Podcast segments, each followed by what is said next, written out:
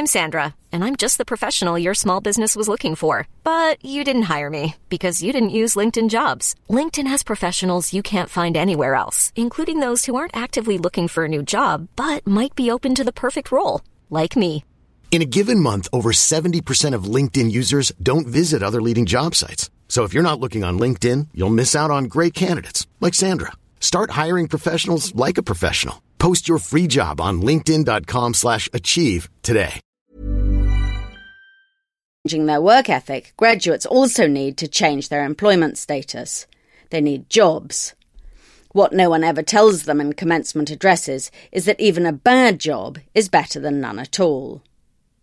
I know a young graduate who has just been hired to hand out licences to taxicabs in deepest South London. It's dull, but it's better than being unemployed, which is what she was before. Graduates should be told not to lose heart, as their working lives will last 50 or 60 years. A slow start is not a disaster.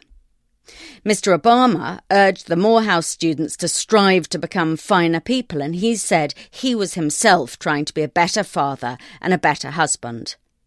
For a minute, I thought this was quite sweet. But if you're president, you should never say such an irresponsible thing to people just starting out. They need to know the truth that you can either do a big job and try to change the world, or you can be a good father and husband. Each on its own is quite tricky, but both at the same time can't be done.